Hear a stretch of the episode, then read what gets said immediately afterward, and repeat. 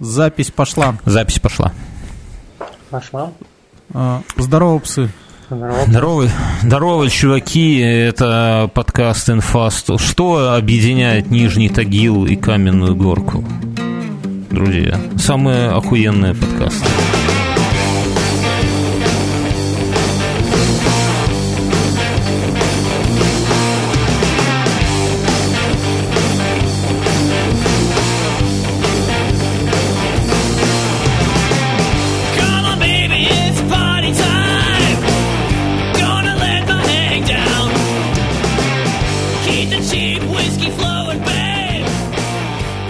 Знаешь, у нас вот на заводе есть такая, такой прикол, по-моему, это даже не только на Урале, вообще во всей России. То есть, допустим, ломается какой-нибудь станок, приходят ребята его чинить. И вокруг них э, со, со временем начинает обрастать толпа. Их все больше, больше, и все смотрят, все советуют, все такие, «М, хорошо парни работают. А станку все хуевее и хуевее, да?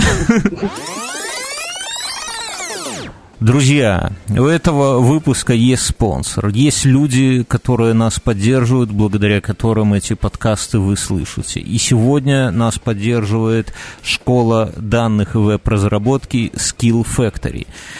История какая, если, ну вот совсем по-простому, в чем суть, что мы вот сегодня тут обсуждаем Урал-вагонзавод, это вся романтика, это вся понятная история, но не, не все кайфуют от того, чтобы работать на заводе, не все кайфуют от того, что ты в 8.30 на смену, в 17.30 со смены, два миллиметра и там допуск. точишь и 2 миллиметра допуск, да, это, это прям не всех радует.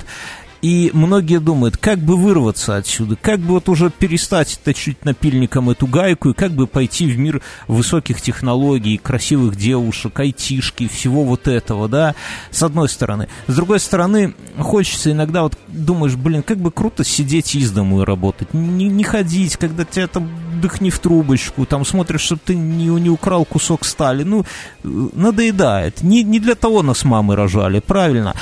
И в-третьих, есть еще момент, который для меня очень важен, ну, не, как, не, не очень важен, но который вот у меня присутствует, например, я всегда, когда смотрю, вот как сейчас бьет ключом айтишка по голове, да, я думаю, блин, а может я чего-то упускаю, может быть вот сейчас надо окунуться вот в это все, оно вот проходит сквозь пальцы, помните, как вы в нулевые, это самое, сейчас вот никого не удивишь там престижностью профессии там юрист или бухгалтер, да, или миллениалы покрутят у виска, но я помню времена, когда это было во- вообще топово, и люди, которые были вот в нужный момент юристом или бухгалтером, они-то прям все в шоколаде было у людей. И сейчас ни для кого не секрет, что такая индустрия – это айтишка. И для многих вопрос, как туда попасть, с чего начать. И вот наши, э, наши как сказать, люди, которые нас сегодня поддерживают, я даже не называю это спонсорами. Это чуваки, которые говорят, ребята, у вас крутой подкаст, мы вас поддержим, но вы скажите про нас пару слов, расскажите про нас. И мы про них рассказываем. Это школа данных и веб-разработки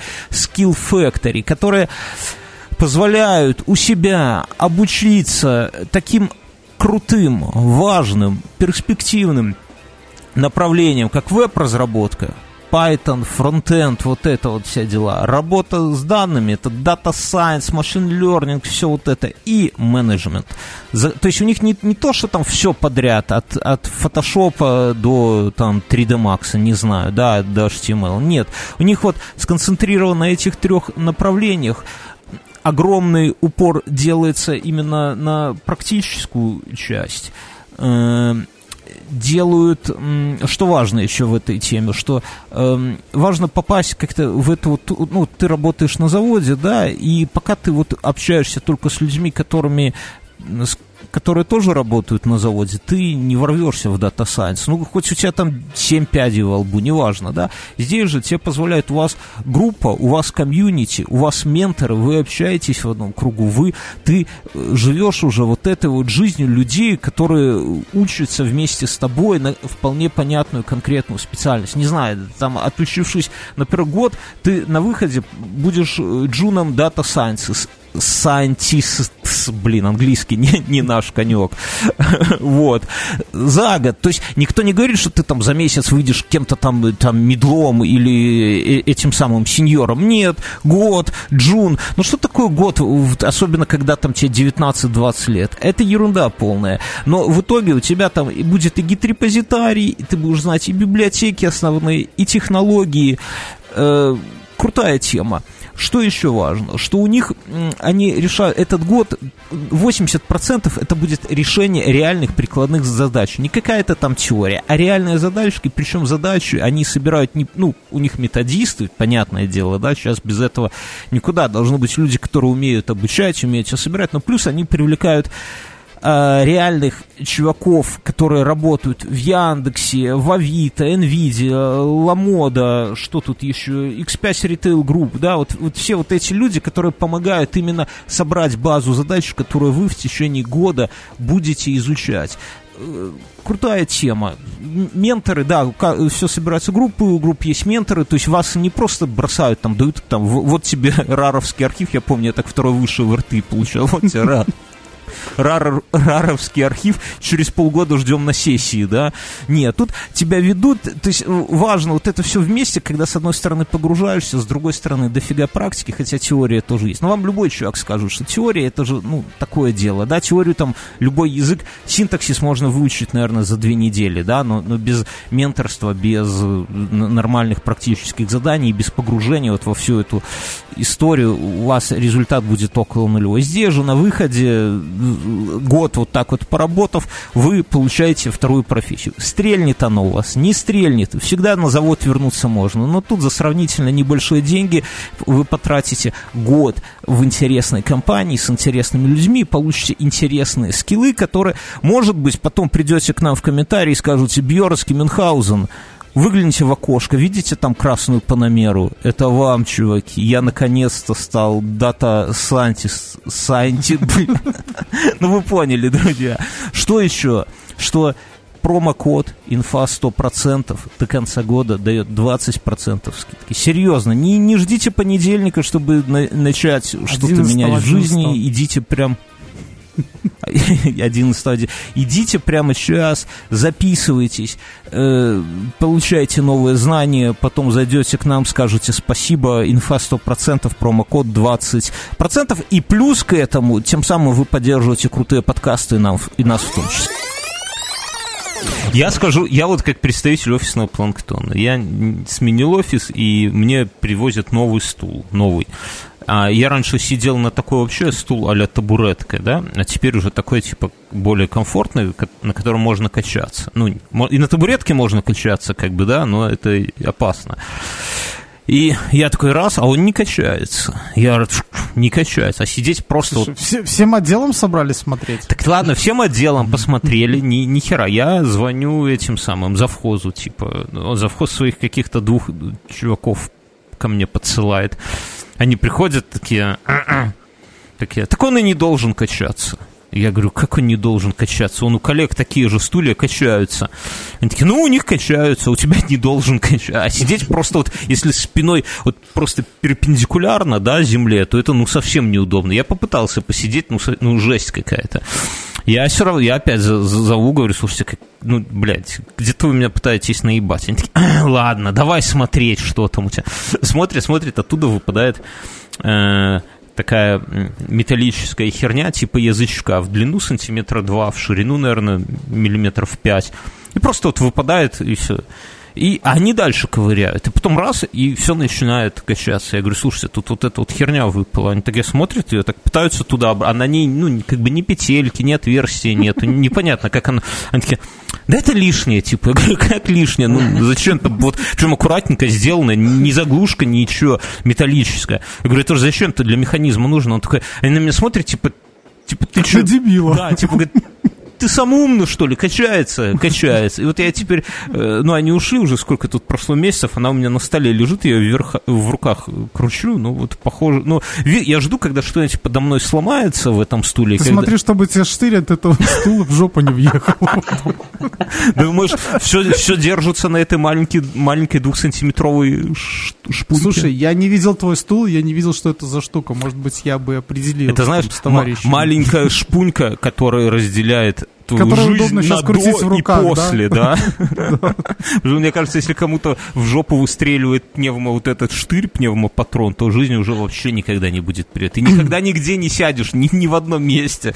Это уже точно невозврата просто. Да. Я когда был это а, маленьким, у меня был э, велосипед Аист, такой раскладушка. И на даче. Я как-то приехал и решил его это заколхозить. Я снял щитки, там, знаешь, начал это. И я снимал и говорил, вот это лишняя деталь. И просто так, знаешь, театрально бросал за спину, ну, как бы и так далее. В итоге я оставил такой его без щитков. Ну, круто же без щитков Вообще смотрится класс. Аист. И удобно, Да, главное. Да, да. И, по-моему, багажник снял, говорил, что лишние детали. А Ну, проволоки со временем намотал между Аист? Аист, что? Проволоки Аист нам- прекратил... Мотал, да, мотал, ставил этим от изоляции на спицы, знаешь, когда Да. знаешь, они так, так, так, это, ну, все знают. А как же крышечку от майонеза на прищепку к заднему колесу? Это тоже делали, да. Да? Не, мы так не делали. Мы утеплитель Делал? такую колбасу брали между спиц прогоняли, чтобы Мы колесо брали, как пиздили. Ну, давай честно, пиздили на настройки. Тогда не было понятия. Тогда пиздили вагонами, понимаешь, там хлопок где-то в Таджикистане, а мы брали. Оно колхоз. Пиздишь ты у кого-то. Это принципиальный момент. А на стройке, стройка же тоже твоя. Да, в, в наше детство стройки были не за забором, поэтому ты не пиздил, а брал. Потому что заборы воровал. Это я недавно... Да, да. За забором воруешь, а так берешь. Я рассказывал, я тестю говорю, слушай, как бы дальше обнести таким евро еврозабором. Ну, знаете, евросетка, она не рабится, а такая плотная, типа аккуратненькая, красивенькая, не, не выглядит не по-колхозному, а так более симпатично. Он такой смотрит по сторонам на соседей, на меня посмотрел, такой, ох, смотри, как бы не спиздили у тебя твой модный забор. И я подумал, блядь, а вот действительно это будет дико обидно, если спиздят забор. У меня начальник это, купил себе штуку, которая, ну, как-то, фотоловушку э, на дачу. Говорит, там маргиналы повадились ладить. Дрочат у него по участку Я, я ходят? говорю, это, я говорю, так а принцип какой? Он говорит, они, я же говорю, они ее тоже спиздят с собой. Говорит, не, она там ММС-ку отсылает. Я говорю, ой, смотрите, чтобы не подписалась на какие-то Да, да. рассылочки. Не, они, они спиздят и будут ему хуи слать потом ММСками. Унижая как бы. Ладно, с этим все понятно. Никита, что у тебя происходит? У нас, а что у нас? У нас все снегом завалило. Ну, с вот. Саней- Вот стал, с- боже, танки. Как, как говорится, шпиндель крутится, лавеха мутится, в общем, все как-то так. А, ну, снег-то заебись. Вот у нас, я сегодня еще... У нас его нету и не предвидится. Я- Будем надеяться. Я как этот самый... Я сегодня заматывал деревья от зайцев. Вот все, все, все что... А чем заматывал? Какой-то хуйней. Но я думаю, эту хуйню зайцы есть не должны. Ну, они ж... не- Зайцы, у вас это проблема, да? Ну, бля. У, у меня такие, типа, какие-то эти орехи растут диковинные, да, которые прям жалко, если они сдохнут. И поэтому я... Ну, и яблони, опять же. Я не Я доживу... думаю, что они в любом случае сдохнут, и предыдущий владелец скажет, так зайцы, ё- я что предупреждал. А знаешь, если бы у меня была фотоловушка, я потом... Мне ММС-ка приходит, а там такие два огромных зайца, такие, знаешь, на задних лапах подходят начинают... а, а, Причем уже, знаешь, смс с Ирана приходит, как с этой орлицей, да? Так. Значит, снег выпал. Хоро- На, на- на это самое, э, мы в двух словах, наверное, надо рассказать, потому что все, у всех вопросы, что за Никита. Послушайте, Чё за в начале октября был выпуск Назывался «История Урала. Часть первая», где э, к нам пришел впервые Никита, рассказал про суровую жизнь э, в этом самом, в Нижнем Тагиле, про Урал-вагонзавод что-то рассказал, и мы так э, здорово начали, что, как обычно, хуй что успели, потому что все эти истории про фотоловушки, про зайцев, да, вы понимаете. Вот, и мы сошлись на том, что Никита к нам еще раз придет, потому что это интересная хуйня, потому что что такое наши истории про какой-то стул офисный, который не качается в какой-то Так оси? я вот про велик не дорассказал. Ну. А, а он сломался. У тебя ну, все-таки седло в жопу впилось. Нет, нет, нет, не впилось. Конечно, нет. Это же все-таки аист. ну, ты почитал, а что, улетел, что ли, аист? Нет. В общем, он просто А у сломался. тебя была надпись на аисте такая гравировка ММВЗ? Минский мотовел. А как вы расшифровывали? Ой, всякое. Малолетним миздюкам, ну что Нет. такое? там Маленьких так молокососов возить запрещено. Да, да, да, да. Ну, так что-то такое. А, этот. И он сломался. И до сих пор мои двоюродные сестры вспоминают, что это я его сломал. Конечно. Когда я снимал щитки, я объяснял, говорит, там что-то в нем копался и А выбрасывал сестрам уже лет по 40, детали. наверное, да, такие уже сестры? Нет, они младше меня все, и Ну, поэтому я они до сих пор уверены, что в том, что это я его сломал, выкидывая ненужные детали. И я э, до сих пор с пеной у рта доказываю, что это были щитки, а они говорили, не, там еще какие-то другие, там, где, где цепь была, что-то там такое. У меня в детстве был м, такой аккуратный, не так, был микроскоп, настоящий, старинный советский микроскоп. Таких, знает, сейчас таких не, это не из кабинета У биологии. меня, у меня, у меня у старшего э, был, и может быть мы его еще раз соберем, после того, как они с младшим его разобрали. Настоящего, тот дедовский. Настоящий дедовский. Это дико да. крутая херня, там куча латуни, там эти механизмы, как в часах. А, там. не, без этого, нет, нет. У пластик. не, это все так, такого Нет, у говна тоже, кстати, был, да. Был такой, вот, и у меня, у меня был У такой... дяди, в у дяди стырили, дядя, точнее, стырил из кабинета биологии. Ну, там простой был, конечно, не такой, как. Нет, у меня та- такие, я в биологии потом ходил, там, я углубленно биологию изучал, я с такими наигрался. Тут именно, там такой окуляр, там оптика, там это зеркальце, там вот одну э, крутишь, крутишь какую-то трещотку, и там все поворачивается на углы, там вся вот эта вот херобора. Я ребенком любил с ним играться, и, а к нему шла такая деревянная, вот, бля, из массива, такая коробка, Коробка. прямоугольная, и на ключик закрывалась, и сверху ручечка такая тоже, типа медная, наверное, или латунная, не знаю, то есть все аккуратненько, с уголками оббитыми, я как сейчас помню. И как-то я закрыл, поставил этот самый, туда микроскоп, закрыл, и там, спустя как приезжаю опять, он у бабушки был, я приезжаю, хочу поиграть, а бабушка говорит, на меня смотрит, говорит, так, так а где ключ, внучок? Я такой, типа, у вас? Она говорит, да нет, ты же нам его не отдавал, ты потерял. И меня каждый раз... э, ну, Вот как тебе это? наезжали на меня, дескать, я потерял ключик, это, а теперь-то я понимаю, что я же, конечно же, ничего не терял, они специально, гады, закрыли от меня этот микроскоп в этой самой коробке, чтобы я его не сломал, потому что вещь такая ценная. Ключик спрятали, а свалили и попрекали меня, как будто бы я потерял ключик. И вот Так мне- а что с микроскопом стало? Да я не знаю, там уже это самое, ну, в коробке стоит где-то, понимаешь, а ключик потерян, как бы. Ну, я, я понимаю, хорошо, но так ты хоть ее добыл? Бьерн, я тебе не добуду микроскоп. Я радиол у тебя добыл. С микроскопом все сложнее будет, понимаешь? Ну, он охуенный, Мюн. Если бы ты видел этот за такой можно отдать машину. Если у тебя китайская машина, можно, можно отдать. Жили Он- какой-нибудь, может быть. Да, да, да. Я думаю, китайцы сами тебе обменяют, потому что там металла в нем больше, чем в Так джиле. вообще есть место, где он э, предполагаемо лежит? Или его Есть. бульдозером закрутили? Не, есть, ме- есть место, полезем, Мюнхгаузен, полезем. Там, там второй этаж. Там слож- веревку. сложнее. Ой, ладно, Никита, рассказывай, что, что происходит.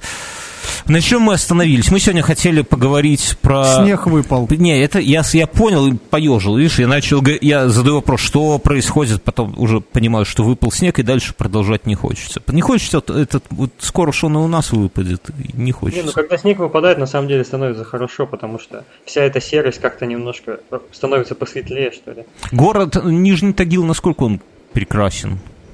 Если Ну, за единицу взять Москву, например, ну ладно, не Москву, какой, какой город вот кроме Москвы красивый в России? Санкт-Петербург. Не, не, ну не, Не обычный. Санкт-Петербург. Екатеринбург. А ты там был? Екатеринбург. Нет, но я картинки видел. М. Не, ну Якат неплохой город. Ну, как бы по климату там, там то же самое. То есть там тоже бывают такие времена, когда появляется свинцовое небо. и Просто я, я почему спрашиваю, к прошлому... Заебись, ты подводишь, конечно. Свинцовое небо и хочется особо выпилиться. В про- К прошлому вы- выпуску многие из наших слушателей нам написали, типа, расскажите про этот город, расскажите про тот город. Во-первых, мы вам хотим сказать, друзья, хотите рассказывать, приходите и рассказывайте, да, то есть, если у вас есть какая-то... Мы вообще не вдупляем, какие города есть. Ну, я думал, что Новгород и Нижний, Великий Новгород и Нижний Новгород это один и тот же город. Вот, блядь, вся моя география. Прикинь, Мюнхгаузен, это разные города. Вообще разные, они даже... Кому ты пиздишь? Так вот, и... Я долгое время Новогрудок и Новгород путал. Не, ну с исторической точки зрения это города одного порядка, понимаешь, что Новгород был там столицей княжества, что Новогрудское княжество, они если бы Ну и сцепились... тем более, мы же с тобой сами это перечитали эту историю. Там такое время было, что а, он и там посидел, и здесь посидел, а когда неокрепший мозг, молодой это читает, да, понимает, что вот один и тот же князь, он вроде как и в Новогрудке, и в Новгороде, И всё еще- склеивается. и, все склеивается. такое. Но в Новгороде, так как правило, же призывали князей, они же сами-то, сами, сами Там, справлялись. там, понимаешь, Да там в да там Новгород- везде призывали, Не, не, да, не, то но- есть- Новгород, там, понимаешь, какая тема? У них был князь, Вечер у них было, по-моему, да. у них был, у них вече было, у них был князь, у них был э, посадник, у них был Соцкий или Стоцкий, и был митрополит. Это вот четверо, и я еще кого-то забыл. Вот такая вот сложная система. Князь был, это только, это пришлый чувак со стороны, который воев... Споры э, разрешал. споры разрешал и руководил армией, если вдруг куда-то идут Я, я теперь понимаю, почему оттуда вот эти все князья съебывали. Да, да, да. Ну. Соцкий, он руководил торговыми вопросами. Да, я знаю. Так ты вот такой сидишь, да, еще еще три чувака на тебя зло смотрят. И- нет, эти- так и еще, и, и куча, и куча свободного люда вооруженного в городе, И, и- да, и- пьющего и при постоянно. этом у них была еще такая херня, что до конца вот эти полномочия не были разделены. То есть никто не... Ну, типа, вот если один купец э, там спиздил жену у другого купца, то там хуй тебе пойми, то ли это должен тот, который за купцов Митрополит? отвечает. то- не, а митрополит как раз-таки это был единственный, кто... Ну, вообще митрополит сам по себе, понимаешь, митрополия была в Киеве, как бы, на секундочку. А у них был свой митрополит, это, это немалое дело. Но митрополит не менялся. Этих всех балбесов, они вечи там выбирали, избирали, а митрополита, знаете, как они выбирали? Они, у них вечи собиралось на площади, и они выкрикивали, типа, даешь там Миколу Питерского, да, ну, короче, кричали. И а, тот, кто был председателем вечи, ну, условно, записывал на бумажках четырех самых, э, кого громче Да, всего так прямо выкрикивали. дописывал. Тогда ты грамоты На- люди не знали. Нет, я, я могу рассказать, там Они, Береста- они знали эти Береста, конечно, знаешь, что в. Новгороде в те Они времена- палочку брали и на ней зазубринки Охуеешь ты. В Новгороде в те времена грамотных людей было больше, чем в России в 17 веке. Я тебе говорю. Ну, вернее, грамотность вот в процентном соотношении. Найдены уже эти береста номер там 57 и так далее, где Да, да, к тому же времени, по-моему, уже была письменность. где Не, ну пи- письменность пятилетний была, но там вопрос- какой-то этот самый а- а- Анфил, Амфил пишет своему другу Ваське, какой он дебил. Это, я про это могу подробнее рассказать. Так вот, слушай, записывали четверых этих самых, а потом выбирали то ли ребенка, то ли слепого, ну неважно, и тянули, да, и вот кого он вытягивал, тот Главное, не женщину. так вот, и следующий раз, когда такая хуйня происходила, ну, не хуйня, а такая процедура происходила, это в России, когда уже при, после революции, когда при Сталине... а, При Ельцине. При Ельцине. Нет, когда митрополита опять при Сталине какого-то выбирали, вот его вот так же именно не голосованием, не синод, а вытягивали из четверых самых этих самых. Там Ну, это было... тоже, как называется, лохотрон, да? Да хуя ты Типа, понимаешь, вот сейчас тебя молнией как переебет, будешь тогда это самое, лохотрон. Вот, а Береста это очень интересно, кстати, можем отдельный выпуск сделать. Да, Там запишем, у запишем них там, выпуск это. у них там такие типа, ах ты, там тетка своему пишет, ах ты, скотина, ушел от меня к другой, так, блядь, я тебя это самое, там, а, а дальше пишет, ну, если все-таки любишь, так возвращайся, борщом накормлю. Ну, то есть, так, там драмы пиздец. И интересно, что, что Даже с матьками, по-моему, были. да, там и мат первый, и еби понеже, это уже вот оттуда все пошло. Типа, ну, ну не, ва- неважно. А прикол в чем, что потом появилась бумага, и, но с бумагой какая проблема? Что она недолговечная, чернила, и поэтому о письменности потом, а потом же Орда пошла, там все это на- начало деградировать, потом бумаги у нас нихуя не осталось, кроме вот этих вот переписи там Ветхого Нового Завета. А береста, и на ней вот эти все, как, чем они там нацарапывали, она сохранилась эм, у них в Новгороде, э, как это сказать, ну, типа вот э, тротуары были деревянные, и как-то вот вместе вот с этим деревом, а еще там какой-то в грязи, то ли там глина, то ли хуина, я не очень в этом понимаю, ну, короче, береста вот это сохранилась, и ее можно... Ну, береста же не гниет. Ну, ее, да, ее, когда вот промываешь вот эти вот зазубрины, то там все можно. Я говорю, давай сделаем...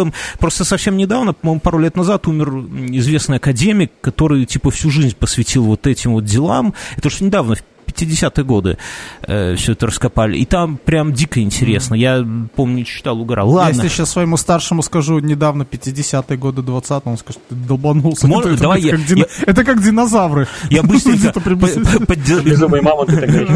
быстренько поддержать разговор 3 ноября. Сегодня какое число? Сегодня 3 ноября, вот мы записываемся.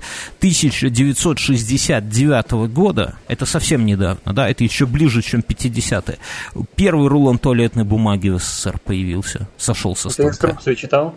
Я инструкцию, а что там, ну, Да я, была за- же- я инструкцию думал, в этом, ну- в кинотеатрах, я знаю, показывали, да? Нет, была инструкция про туалетной бумагой пользоваться. Да. Да, не, я такой не... А, ну это прикольная типа инструкция, да, как, как прикол ходила в школе у нас. Не? Слушай, я, я слышал такую тему, что... э, как его... Может, это правда или нет, что когда освободили Гродно от поляков, А его освободили от поляков? ну, во время 39 1939 год, когда Советский Союз напал э, на Польшу с другой стороны. Сложно. А Гродно здесь при чем? А, до Ну, этого Гродно Гродно было в Польше? Они же там во время Рижского мира, а, половина Беларуси было разделено А, между поляками и. Советским Союзом. Гродно была польская территория. Мгм. И э, когда советские войска вошли в Гродно, то э, это часть из этих солдат не умела пользоваться туалетом. Они впервые увидели туалет. Такой типа вот, э, ну как сейчас. Такого плана. Не, ну э, туалеты выглядят угрожающе. Я сегодня в после шоу расскажу, я на даче себе купил этот такой пластиковый туалет, знаете, куда все в бачок. Ведро с крышкой? Да типа, блядь, лучше бы... Ну ладно, я расскажу все в после шоу. А, Есть такая пластиковая штука, которая крышкой накрывается. Да, да, не, ну не Она зимой такой. еще трещит, когда ты на ней сидишь. Я вот сегодня сливал. А есть такая, я еще тебе скажу, у меня такая есть э, в уличном сортире. Она сделана из плотного пластика, а внутри поролончик и садишься и мягенько. Вот, даже так. Ну, И вот ты это прямо срешь, срешь в поролон? Нет. У тебя круг вот этот стульчак сделан такой мягкий. Ой, это не гигиенично, мне кажется. В, в этом заводится тепло. всякое... Да, ну, блядь, тепло, да. Ну, Так вот, понимаешь, на улице, кто там подселится на улице? Они все в дом лезут, микробы тоже ж не дебилы. а, я бы, а я бы как раз вот там бы селился, куда голыми теплыми жопами садятся. Вот Там пауки их пауки. съедают. Так пауки там и тусят. Ладно, Никита, давай, мы сегодня хотим по истории поговорить про, да? про историю Урала, потому что пауки, жопы, это не наша вообще тема. Это про Австралию. Слушай, да, я... В Австралии, да. А прикинь, ты садишься на унитаз в Австралии, а паук Слушай, подумает, что причем они твои... входят в, в какой-то топ э, уровня жизни. Блять, какой уровень жизни? Там люди встают, тапки проверяют, чтобы там змея не Так ты вот, нет, так ты подумай, ты садишься на Да не, ну унитаз... видишь, э, животные же все равно, как правило, от больших городов отходят, даже такие. Ну, то есть, Ну скажи это австралийцам. Да только, не, мне кажется, там вообще пиздец. Там садишься как Да, бы... туда, туда, та- когда тетка в Австралии совершеннолетия достигает, она берет паспорт и уебывает в Австралии. Там одни мужики живут. А мужики что остаются? Там же баб нет. Слушай, ну там реально, там, Только на- не совершенно. аллигатора есть. там, там мужиков больше, чем теток. Это единственный материк, где такая тема есть. Ладно, Никита, давай, давай к эту самую. Подожди, у меня есть вступительное слово Давай. к Никите. Да. Да. Но мы не про машину сегодня. Не, мы не про машину. И не про танки даже. А, Так, сейчас, подожди, это 18 У тебя текст там где-то 16 заготовлен? Не-не-не. В общем, 16 век, э, ну, конец 16 начало 17 века, э, началось изменение вооружения в Европе и вообще в целом. Мгм. То есть тело- э, этот, доспехи, телогрейки там и так далее, все это стало отходить на второй план, так как на первый план стало выдвигаться оружие огнестрельное. Мгм. А, вот, начало огнестрельное оружие, следовательно, качество к стали стало расти. Э, Ну и Требования. опять же, да, требования, качество стали должно было быть больше. То есть нельзя было взять болотную руду и с нее Ну да, наделать там какую-то уд- ударно-дробящего, в общем Это была бы как твоя Так- проща, Мюнхгаузен, когда ты сам не знаешь, куда она выстрелит, да? Так и здесь ружье такое. Может, в бок пуля полететь, знаешь, может, в тебя там как-то боек пробить, да? ну, такой интересный момент, что я уже даже как-то говорил, э, при Иване Грозном э, были, они назывались как-то иностранные полки. Это были э, русские, одеты на манер э, западного, то есть такого тема. То есть они были со шпагами, не с саблями, а шпаги у них были, у них там были какие-то дуплеты и всякая такая штука, вот. И командирами у них были иностранцы. И все это стоило очень больших денег. Ну, а они были Очень эффективны. похоже, что ты нам пиздишь, Мюнхгаузен. При Иване Грозном тебя повесили бы или колесовали бы сразу же. Ты, если бы не, не на тот бок шапку заломил, а ты рассказываешь, что они в Ну, мундирах. и там. Плюс, ну, они не в мундирах, они были просто укомплектованы, не знаю, то есть у них уже были мушкеты. Да при Иване там и опричнина была, и больше нихуя. Этот, Ну, Малюта Он Скуратов. тоже же дофига что сделал. Да, ну, да, да, Они, И они при- же там, а- а- они тоже письма писали друг другу. Там Не, всякие пи- матерные. письма-то они писали, но там стрельцы были, которых потом Петр Первый еще, утро стрелецкой казни. Так Видели вот, же все? Это, да, это, так смотри дальше. А, Потом Петр, Петр попозже был. И помимо того, что там всякие эти пешали, там фузеи и так далее появляются, а, появляется артиллерия, которая требует металла пиздец сколько. Да. Ну, то есть, Да. да, то есть просто так не уйдешь. И, э, а у России куча территорий, да, то есть как бы, э, а металл и все вооружение они покупали. Да, Да, да, нет. да. Да, железа нету, они его все покупали.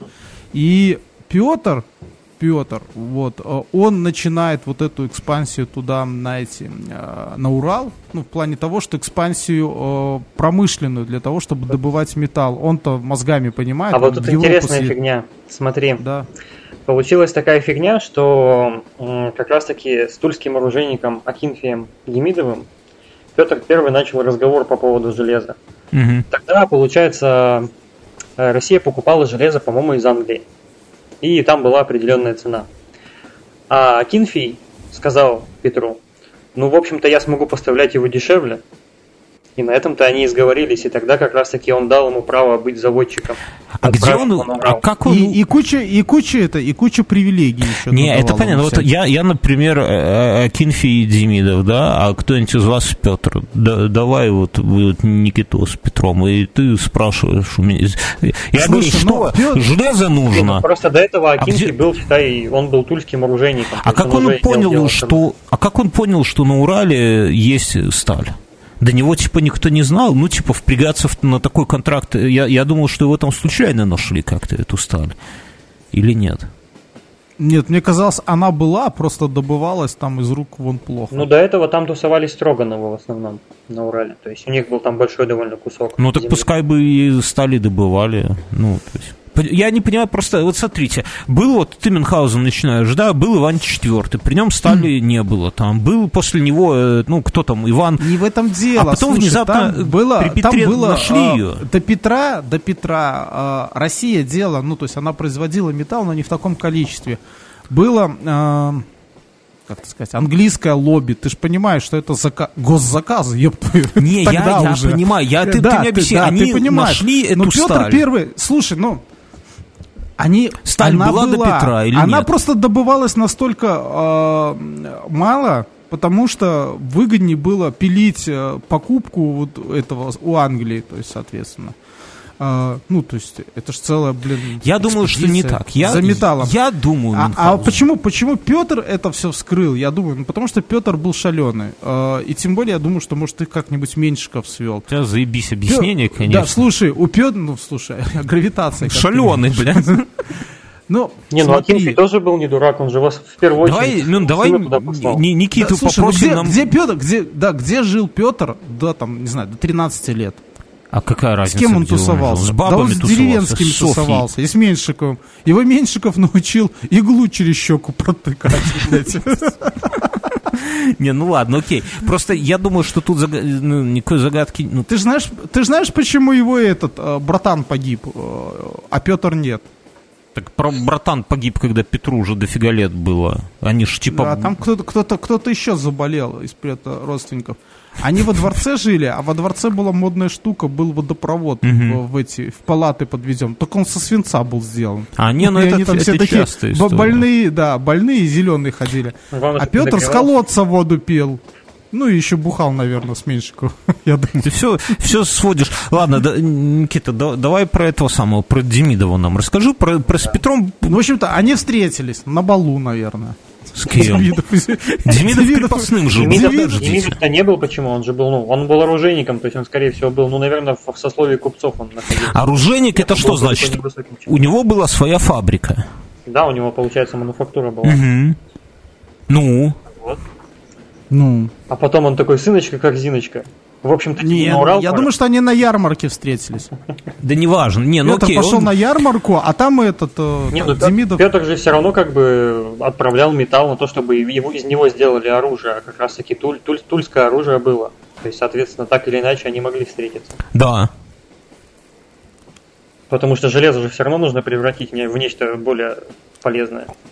Не, так э, подо- подожди, давай шаг на... Я, я что-то потерял мысль. Слушай, ну смотри, давай скажем так. Подожди, ты со своей иголкой я в нет, сбил нет, не буду про иголку, я тебе расскажу как. Про свинцо. Петр... а, а, Кто такой Петр Демидов, начи- расскажите мне. Я- Слушай, я читал книжку. Давай. Петр в определенный момент, я вспомнил, кстати, ты просил вспомнить, я вспомнил. Он это, а, как с Демидовым познакомился, он начал созывать всех оружейников, Кто такой которые есть в Демидов? России. Ты объясни. Для... Вот я, я, Демидов я- был оружейником. Это что? Это Вот. хозяин фабрики, да? Так он же крепостным был. Как у него Он фабрика? Нет. он А? Он Не, был он просто, не- не был он не кре- крепостным, А, ага. нет, он был свободным человеком, там не был крепостным. Вот, а, и он, а, Петр, начал созывать этих всех оружейников со всей России для того, чтобы они сделали оружие ему. И Так он познакомился с Демидовым. Окей. А Демидов И- подмазывался. Он был А мужиком Демидов, по-моему, отмазывался, да, и он, в общем-то, вышел в фавориты к Петру, и все, и понеслась. И Петр ему отдает, собственно, месторождение железа на Урале. Да? Вот там, там Он где... говорит, ну, Акинфи ему поде- по- пообещал железо дешевле, чем у англичан. Мгм. И они... И оружие, и оружие лучше. Он говорит, сделаю там а, не сто, а тысячу сделаю, пока эти там сопляжуи вокруг жуют. Петр говорит, ну все, давай. И, и- Сказал, И делай. хорошо. И отсюда появился Тагил, я правильно понимаю? К Ну, в чему вы каком-то смысле, ведете? да. Тут, видишь, э, было вокруг Тагила вообще, в принципе, есть еще несколько, так скажем, поселков и городов, в которых тоже были заводы, в которых тоже добывали руду. Мгм. То есть Тагил это более крупный центр, такой, так скажем. То есть у нас тут есть непосредственно был, получается, был Нижнетагильский железоделательный, это как раз таки который самый первый. И еще был Выйский медиплавильный. То есть, Слушай, а э, Никита, а что-нибудь осталось вот с тех старых зданий или все нахер Э, снесли? От Выйского завода, в принципе, толком ничего не осталось. Там сейчас располагается кондитерская фабрика. А как раз-таки Нижнетагильский желез- железоделательный завод, он сейчас является заводом-музеем под открытым небом, единственным в мире, там бла-бла-бла, бла-бла-бла. То есть, в принципе, его можно посетить, да. Там много чего осталось, но, опять же, во время Советов он еще использовался. Так Его подожди, это Как сколько база лет? кирпича, Сколько да? ж ему лет? Ему лет 300, что ли, нет? Ну, 400? 1702 год, первая плавка. Ох, блядь. И, и прям стоит. Вот раньше умели делать, да? Ну, он стоит, ну, там, конечно, советские правки были внесены, как бы, чтобы более эффективно все делать. Не, но- не, Слушай, ну, ну, видишь, он, просто он металл плавил, а, как известно, металлисты всем нужны всегда, да? А так, а, так бы разобрали нахер когда-нибудь на казарму, и все. Ну вот довольно, ну да, повезло на самом деле сохранить такой объект, потому что, в общем-то, больше подобных заводов, по-моему, на Урале не сохранилось. Не, ну не мудрено на самом деле, что со, со времен Петра, знаете, ну я понимаю, что там в России Ну, слушай, дофига еще всего. повезло, что фашисты не дошли туда. Ну, блядь, да. Не, я понимаю, что фа- фашисты не дошли, но как бы я просто так смотрю, знаю, что там по, по Беларуси, вот как у нас, там есть э, там в Минске, там был один дом, которому сто лет, и тот снесли недавно, и все, и больше ни хера не осталось. И поэтому, э, как бы, когда я слышу, Слушай, что ну, там... Минск не, проходной ну видишь, дом. у нас, и дом, у нас и дома остались 18-19 века. Ну, ну, пор прикольно, да. То есть, э, То есть у нас даже в них музей открытый, или тот же самый вот у нас музей, он располагается в специально отведенном для музея здании. То есть э, еще как раз таки при Демидовых еще Николай Демидов сказал, чтобы здесь сделали и музей, и еще и лабораторию. И сейчас это все подходит нашему музею. Там довольно такая обширная часть зданий, то есть там и здание бывшего горсовета, и здание лаборатории, плюс еще два провианских склада, и плюс еще завод-музей.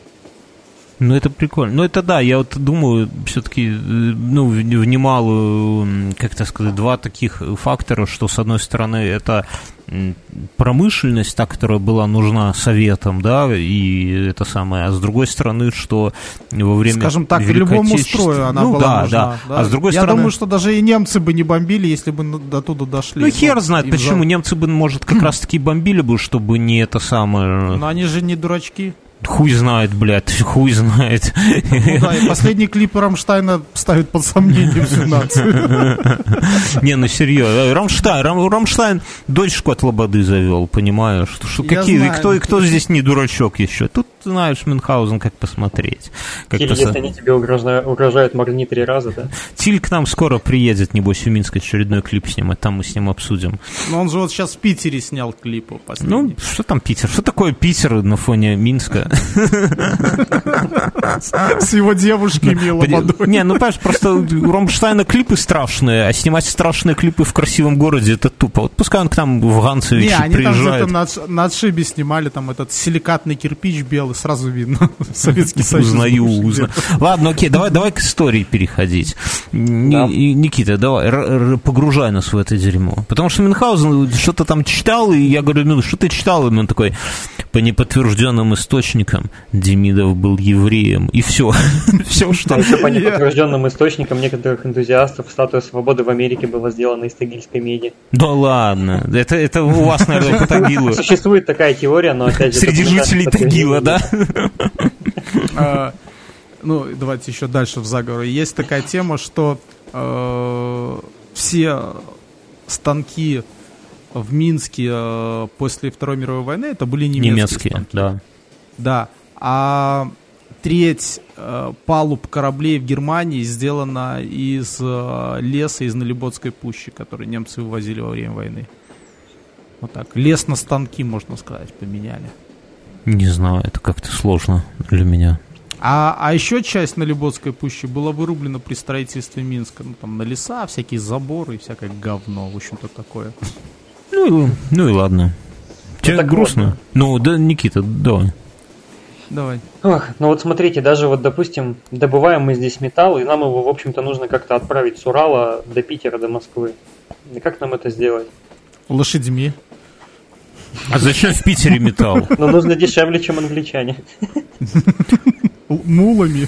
Не, ну как, ну... д- Кораблями, наверное, какие? Кораблями, будь деш- дешево. Но тут до моря далеко. Ну, в общем-то, ты почти, Ну, вы почти реками. Ре- реками. Да, это было сделано реками, это была очень уникальная система, это называлось железными караванами. Э, Суть в том, что они за два сезона доставляли очень большое количество железа как раз-таки в западную часть России. Есть такая река, река Чусовая. Она уникальна тем, что она разрезает хребет, э, в общем-то, с востока на запад. Ага. Но сама она как бы довольно-таки, во-первых, она очень крутая в свое время была, а во-вторых, течение там, ну не сказать, чтобы очень большое. И, в общем-то, делалось как? Э, заводские плотины, а раньше заводы же с помощью воды работали, э, накапливали воду, и когда начался ход кораблей, все заводы, которые находились, э, у которых был выход к реке Часовой, они открывали плотины, и вместе с большой волной воды, получается, все эти же- железные барки, так называемые, они отправлялись в сплав до реки Кама, а потом, от Кам- а потом из Камы в Волгу и так далее. А, то есть они искусственно как бы создавали на это Нитро. ускорение. Знаешь, как Нитро, да. Нитро. Слушай, это прикольная Да, тема. это, было, это было очень серьезно, то есть сам, сами представьте, это горный А там дальше уже бурлаками. бурлаками, да? В общем-то, бурлаками этими тащили уже вдоль берега. Но это потом уже, то есть сначала, считай, надо было, часовая, получается, она впадает в Каму, а Кама впадает в Волгу. А потом А Волга вниз, подожди, а Волга на север или на юг текет? На, на, юг, текет. На юг течет. На, на юг, да. И получается, что э, на- нужно было по Волге по, против течения, да, это подымать? Я вообще не ебу, о я чем карты- вы. Я сейчас карты Вообще, открою. с реками это очень интересно. Э, э, До, до какого года? Наверное, до конца 19... Ну, ладно, не до конца 19 века. Я даже думаю, в 20-м Ну, точно я- я- такая же не, я то- была отправки металла. Я точно знаю, что... Хотя зачем? Уже в 20-м завод был уже, да, работал в 20 веке, правильно? Не, я, я не про А, то нет, хотел не сказать. 20-м. Ты ж, ты ж, Никита, рассказывал в, про- в прошлом нам выпуске, что его перевезли с... А, э? Украина, да. А, ну именно Украины его, танк, его танковую, по-моему, та- та- да, именно танковая, танковую часть, да, его перевозили с Украины. А до этого-то он как бы планировался как вагоностроительный. Просто и интересно, что да хрен знает какого года, но вот я точно знаю, что при Петре, вот при Петре это он реформатор, все, все это европейское сюда продвигал, при нем все прокачалось и промышленность, но... Слушай, Да, а да. почему он бородатых не любил, скажи? Сейчас расскажу, но при, при этом у него, при нем дорог не было, то есть он всерьез, да, даже, даже при том, что он там, при нем бюджет вырос страны и так далее, и были колоссальные ресурсы, даже он не мог, он кое-как соединил Питер и Москву, ну, понятное дело, да, и то там, этот тракт, это, ну, там, типа, очевидцы пишут, это был такой пиздец, что лучше бы его не было, то есть даже при Петре основные, э, как так сказать, магистрали, маршруты, это были реки, из-за того, ну, в Европе таких проблем не было, потому что все более скученное, да, а э, здесь Ну, расстояние... Что Европу Да дороги заберись. еще были. Да, и, ну, Там и- еще римляне настроили дорогу, да, и ими до сих а пор здесь пользуются. в России не было, и там даже какие-то были приколы, что где-то там Петр в Азии, что ли, там какое-то там государство хотел отжать уже после того, когда со шведами там все это самое, там в каком-то азиатском государстве, я забыл, э, вроде как прошел слух, что золото начали мыть, и Петр туда отправил своих ну, типа, не как- кого-то из своих корешей, и говорит, ты там разведай, если там золото, и если там рядом реки, потому что мы, типа, вот по рекам мы мос- мостаки добираться, а дорог-то и не было. То есть это сейчас мы так, ну, живем. Мгм. Не, ну о чем ты говоришь? У нас в 2019 году российские дорожники до сих пор не, не смогли Да. изучить технологию отлива воды от э, дороги. Да, да, да, то есть э, это, это до сих, это до сих пор... это. Ну да, ну, типа, чтобы она сама... Э, Это да, то есть да- даже, ну, но все равно, тем не менее, мы сейчас на это смотрим как на сам- само собой разумеющееся, ну, там, типа, каких-то там 300-400 лет назад это, это было там, ну, прям нерешаемая задача. Я думаю, поэтому там железные дороги тогда и строили, потому что здесь с рельсами как-то это самое попроще. А бороды... Слушай, я, я, я, ну, вот я серьезно, я посмотрел, да, Нижний Тагил, Ну, если оттуда вести Камы, то мы приплываем к Казани. И вот там две реки сходятся. Прикинь, от Казани сколько тащили вверх по этой Волге к Нижнему Новгороду и вот туда, навер- не, ну, во-первых, а, а Ярослав... Ну, это, Они блин, это делали полмира. сезона, считай. Слушай, это полмира. Ну вот если так посмотреть на карту, да, то есть это вот снизу, вот на карту, вот, э, внизу где-то получается юго-восток. Но если взять циферблат, то это где-то на 5 часов, 4 часа. А Москва находится вот на 12. И вот если вот в ту сторону тащить, то это нужно вначале тащить просто тупо на запад. Не, ну подожди, а потом стой. Стой, вверх. подожди, подожди, стой. Это тащили же, во-первых, э, а где порта были? Основной порт был же Питер и Ярославль, по-моему, да? То есть э, тащили-то туда, если... Но опять же... Нет, так подожди, а где производство было? Нужно а, а- а почему у вас на месте не производили, Никита? На месте, по-моему, тоже какую-то часть продукции производили, но, как правило, именно железом отправляли. Хотя фиг знает. А тем более, знаешь еще почему? Потому что эти деревянные барки, это по большому счету один большой грузовой корабль. То есть на нем буквально 2-3 человека сверху на палубе стоят, а в натуре а это просто огромный трюм, набитый железом. И просто понимаешь, если барка разобьется об камни, а она разобьется об камни, Мгм. то потерять там несколько, грубо говоря, там сотни пудов железа, это не потерять целый набор пушек или, не дай бог, э, Ну да, за да. пушек, допустим, тех же самых. Ну опять, это это- опасная транспортировка. Там же, когда Петр э, в шведской, или в шведской, или когда он брал Азов, я не помню, ну где, где-то он вначале, когда обосрался крепко, то ли после Нарвы, то ли когда он за- за- зачем-то вот на этот Азов ломанулся, и там ни хера не это самое, там же были проблемы, и перелили для, для войны все колокола, и это такой был, ну, типа дико не... Вот было два, два непопулярных, ну, совсем непопулярных шага, это, да, это бритье бород, которое, ну, Бородач считал уже, типа достоянием, и э, когда Петр начал там всех, начиная со своих даже священнослужителей, брил, и не побрил только двух каких-то там дедов, потому что, ну, они совсем уже старые были, пожалел их, а так всех остальных брил. Боялся, боялся не найти просто голову среди бороды. А потом это самое, не, ну, знаешь, помрут во время бритья там потом. Вот, а потом же, ну, типа, когда стало понятно, что всех все равно не обрить, и как-то говорят, что не- несоблюдение, как-то суровость законов компенсируется их не, не- не строгостью соблюдения, стали продавать эти самые э, возможность, ну, типа, за деньги э, носить бороду. Там тебе какую-то, типа, монетку давали такую, да, ты ее носил, и она, ну, она стоила, там, например, рубль в год или рубль в месяц, наверное, в месяц скорее. Ну, там, опять же... Борода по подписке. Да, борода по подписке.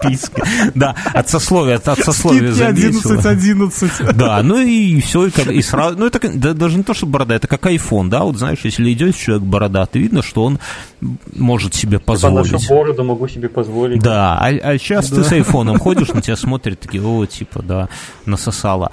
Вот, это- так что при, вот такая вот... Ну, а взял-то он это все в Европе, посмотрел, когда он в Голландии, вот он же там 12, э, что ли, сколько, 15 месяцев тусил по Европе, пока там смотрел, как это все... Ему много всего понравилось, в том числе... Но вот это, кстати, такой большой парадокс, что вот он, например, вот он был... в- Дело, дело в том, что, смотри еще почему. Э, Петр тусил в Европе как раз в тот момент, когда э, была тема такая, что в Европе все все брили, ну, чтобы не было клопов и вшей, а и носили парики. Вот. А в России все время мылись. Да дело Ну, нет, блядь. дело нет. Просто интересен сам факт, что Петр побывал в Европе. Он посмотрел, например, он был во Франции и посмотрел на Академию наук французскую. Или английскую, или фран- ну не важно, Академию наук. И такой, о, эта тема крутая, организую у себя. В ту же поездку он был во французском парламенте, да, то есть у них же там народ принимал решения, там демократия. Но что-то у себя... Подожди, какая нахер? Ты о чем говоришь? Петр жил еще, блядь, там монархия. Ну, была значит, в- ну, значит, в Англии. Ну, ну, где, ну, короче, он был... Так и в Англии была. Блин, Бьернский, Бля, все да вот эти революционные темы начались там в 18 веке. Парламент Англии. А он- Подожди. А он-то жил э, в 17-м. Ты что-то совсем попутал берега. Да я тебе сейчас расскажу, в каком году был парламент Великобритании.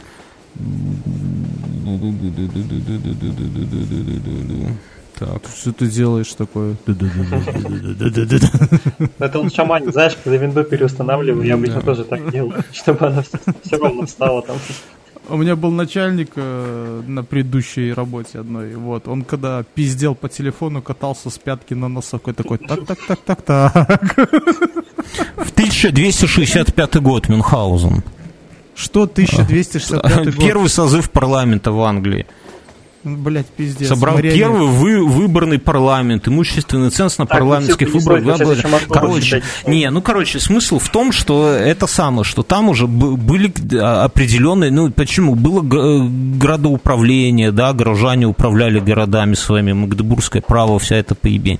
И был парламент, но Петр при этом как-то выборочно. Не, не вдуплил нахуя. Не, ну да, то есть он, он, он как бы сидел такой, думаю, он, он типа такой, хотим жить как в Европе, но буду-ка я этим самым тут самодержцем по старинке, как, как все Романовы там, э, до меня Рюрики, да, ну, то есть выборочно тогда такой культ карга, давайте брить бороды, или как он хотел это они же там все в лаптях ходили, он приехал, говорит, все, запрещаю лапти, все должны в башмаках ходить, ну, естественно, все это нахер забили, единственное, две- два сословия, которые бедные страдали, это э, дворян, ну, служивое сословие, да, то эти военные и чиновники, потому что, ну, они как бы, там, не, не бороды, не это самое, это у тех устав эти тут были при царе, вот, а все остальные похуй было, так что это все, ну, ну такая, как бы, бутафорская весьма, э, да, бутафорская история, и потом же она не- так, так и не прижилась, до сих пор бородатые ходят как черти, да, Мюнхгаузен? Никита, давай, мы, мы тебя перебили. Не, не в последний раз. Да я уже привык. нормально. Так вот, на чем мы там остановились? А мы сплавляли, получается, Да. железо. Да. А докуда сплавляли железо? Ну, до Ты сказал, Питера в же, западную, ну. в За- западную западную часть Россию. России, а там уже непосредственно их перерабатывали. Но я думаю, что скорее всего, это все в Тулу отправлялось, раз э, там и была оружейная фабрика у, у Демидовых. Ну да. Скорее да. всего, с этим и все связано.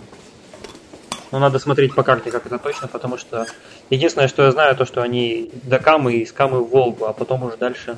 Дальше я уже, честно, вот не знаю, куда они, куда, куда они это все девали, где это перерабатывали. А где ж Тула-то? Что-то я потерялся. большой самовар. Да. При Петре... Или Калашников, да? При Петре, да, Завод Калашникова в Ижевске. Блять, ну, передернул, что ноутбук упал. Это самое, да, при Петре... Это не у меня. по- Пока... Это я площадку кручу. А, до начала, до прихода, ну как это сказать, до того, как Петр пришел к власти, стали, закупали действительно, а к концу, в год его смерти, вы, выплавили, э, ну, там, есть же данные, сколько-то там тысяч или там миллионов, не, наверное, тысяч тонн чугуна просто за год выплавили, да, то есть ну, на- настолько это все. Еще интересный момент, что до Петра вот были, было дворянство, и были как бы, ну, мануфактурщики, типа, ну, как, как это сказать, люди вот, вот типа Демидова, да? Да, бизнесмены. И считалось не круто дворянам заниматься бизнесом. Ну, типа, вот мы такие, мы там все князья столбовые, да, там ведем свою ве- ветвь от там Рюрика. Но однако Акинфита в, э, в, дворя, в дворяне прорвался. Да, И в и итоге именно под, при Петре, да, стало, как это сказать, дворяне перестали чураться бизнеса, грубо говоря, а бизнес поднялся, и причем это было сделано, ну, просто, как это сказать, элементарно, да, потому что если ты помогал стране, ну, там, не знаю, вот как, как Демидов, да, с оружием, например, то ты сразу приближался к царю, ты сразу был в фаворе и все, а если ты там только кудри крутил, да, да на балах плясал, то ты, собственно, и это самое... Да, да, да, да, да, да, нахуй с пляжа. Вот, как-то так. Поэтому это интересный момент. То есть, ну и потом это, это же вся история там плюс-минус и продлилась, и там же и потом всякие и Мамонтовы и так далее, там и дороги строили и так далее. Слушай, ну вот я посмотрел, а, получается, что Тула на юг, а, между Москвой и Воронежем. Ну, блядь, это реально дохера. Ну как Они ты делаешь? пол- Никита, расскажи, как, Они как закончил Демидов? Что там? э, Про, на, на- набросай нам фактуры, потому что это самое, мы Не, в ну, географию не, ну впадаем. Демидовы они всего три поколения примерно правили непосредственно сами здесь, то есть управляли заводами сами, а Мгм. потом впоследствии они все переш... они наняли заводчиков, управляющих, которые, собственно говоря, тут уже всем рулили. И как раз таки там уже начинается несколько совсем другая история, потому что они стали князьями Сан-Доната, Демидовы. То есть Мгм. они уехали, в большинстве, в большинстве своем они уехали во Флоренцию и, в общем-то, тусовались там, а отсюда по- получали только деньги. То есть получается, что самые первые Деми, ну, грубо говоря, там первый его... Акинфи, и Никита, и, по-моему, и следующий еще кто-то был. Ну, то есть отец, Более- дед и внук еще более-менее Отец, что-то... сын. Ну, отец, да, сын, отец, сын и внук, э, еще что-то, чем-то, это самое. А все остальные это просто люди, которым это все досталось по наследству, которым все это до фонаря, и которые на, все на это забили. Слушай, ну это такая, знаешь, общая, общемировая тенденция. То есть вот эти же, э, как его сказать, все вот эти денди английские там э, и так далее, это ж, ну та же тема, что э, период истории, когда вот такие как Демидовы, да, там подымали мануфактуры, бизнес строили, а потом их потомки просто сидели на дивидендах, да, то есть они ничем не занимались, бездельники такие были, там, с дворянами, там, и так далее, со всякими, вот и все. Ну, оно, а, а как по-другому? Когда у тебя все есть, когда тебя от бати достали из завода, там, фабрики и пароходы, хрен ли тебе что? Не, ну там же была какая-то история, я, я не помню, ну, про Демидова я не скажу, но что-то там, какой-то там из Мамонтовых, там, который внук в честь деда его на- назвали, наверное, Сава.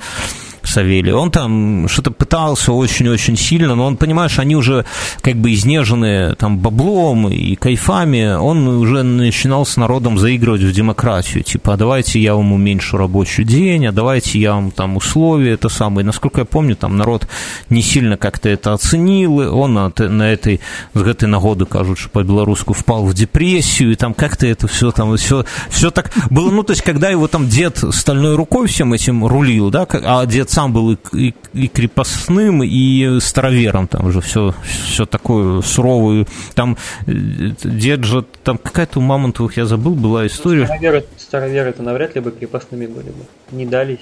Сожгли. Да, да хер не, почему? Вот как раз таки, ну, не- вернее, я врать не буду, но, по-моему, они первое, первое поколение вот именно Мамонтовых, они были именно б- крепостными, которые отработали и выкупили сами себя, и они были староверами. И там какая-то там история была, господи, смешная, но я уже вот боюсь соврать, что что-то там он взял себе невесту из Слушай, другого рода, А и вот она... Черепановы себя не смогли откупить.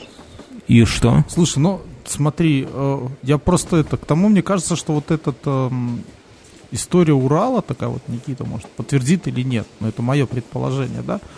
Там скрипать с нечеством было как-то очень эм, так лайтово, не так как. Но тут э, все было в Европе. специфично. Как минимум, Потому что, ну, Ну, да, Зашел, зашли туда вольные люди, да, то есть когда отбивали все это. А, на крепостных сильно там от монголов и татаров там не отобьешься, ну, в этих лесах, ну, э, вот этого. То есть, как правило, это такой, э, ну, как то сказать, полуразбойничий люд. Там, вооруженный во-первых, все время. Тут очень много Да? было староверов. Они, они сюда пришли еще раньше Демидовых. То есть они тут уже были, у них тут и скиты было, и все. То есть они, они здесь, в общем-то, прятались от казни.